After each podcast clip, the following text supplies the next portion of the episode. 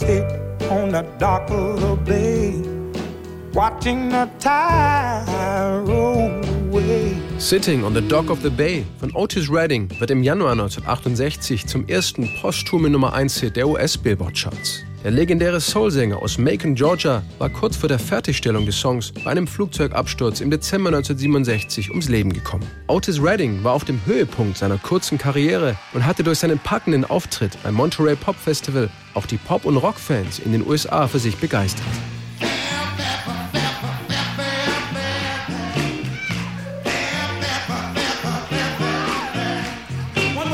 Kurze Zeit später, im August 1967, mietete er sich während einer kurzen Tourpause ein Hausboot in Sausalito an der San Francisco Bay. Entspannt saß er in der Sonne, dachte über das Leben nach und beobachtete die Schiffe in der Bucht. Da fielen ihm die ersten Zeilen für Dock of the Bay ein. Sitting in the morning sun, I'll be sitting when the evening comes. Auf der Tour arbeitete er weiter am Text und rief dann vom Flughafen ganz aufgeregt seinen Gitarristen Steve Cropper in Memphis an. Well, he called me from the airport. He said, I got a hit, I'm coming right down. Otis Redding wollte sofort ins Studio, denn er war sich sicher, dieser Song wird ein Hit.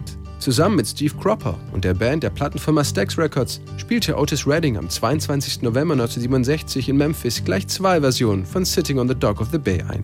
Um die entspannte Meeresstimmung des Songs zu unterstützen, imitierte Steve Cropper am Anfang von Take 1 mit seiner Stimme sogar eine Seemöwe. Sitting at the dock of the bay, take one.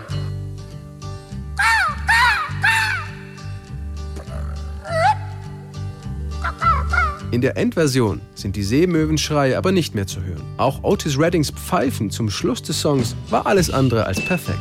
Toningenieur Ron Capone machte sich sogar noch lustig über ihn.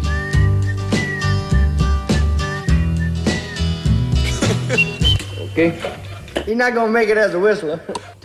Beim dritten Versuch hatte Otis Redding dann auch sein Pfeifen im Griff und der Song war so gut wie im Kasten. Allerdings gab es immer noch Diskussionen darüber, ob der neue, eher poppige Sound zu dem Soul-Sänger passte. Stax Labelchef Jim Stewart und Otis Reddings Frau Selma waren beide der Meinung, dass Sitting on the Dock of the Bay nach allem klinge, nur nicht nach dem typischen Stax Soul.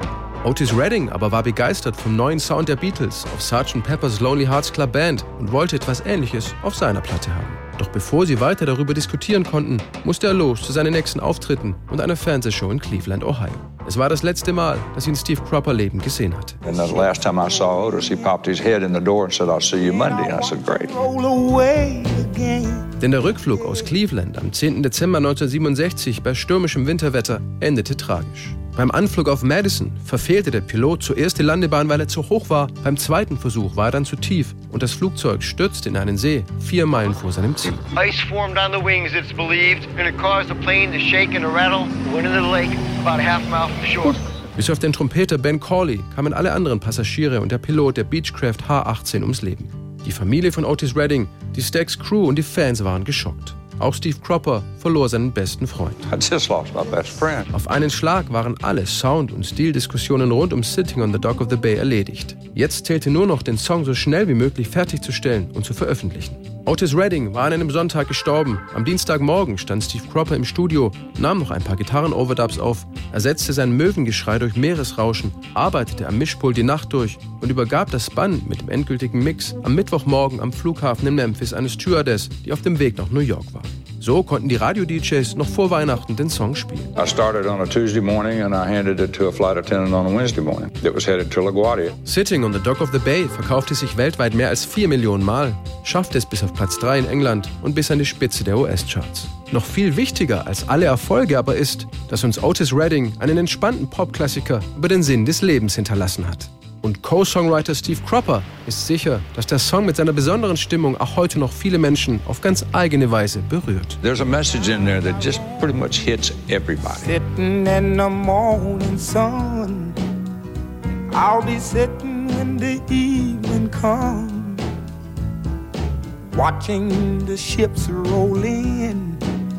And then I'll watch them roll away again. Yeah. I'm sitting on the dock of the bay. Watching the tide roll away. Ooh, I'm just sitting on the dock of the bay, wasting time.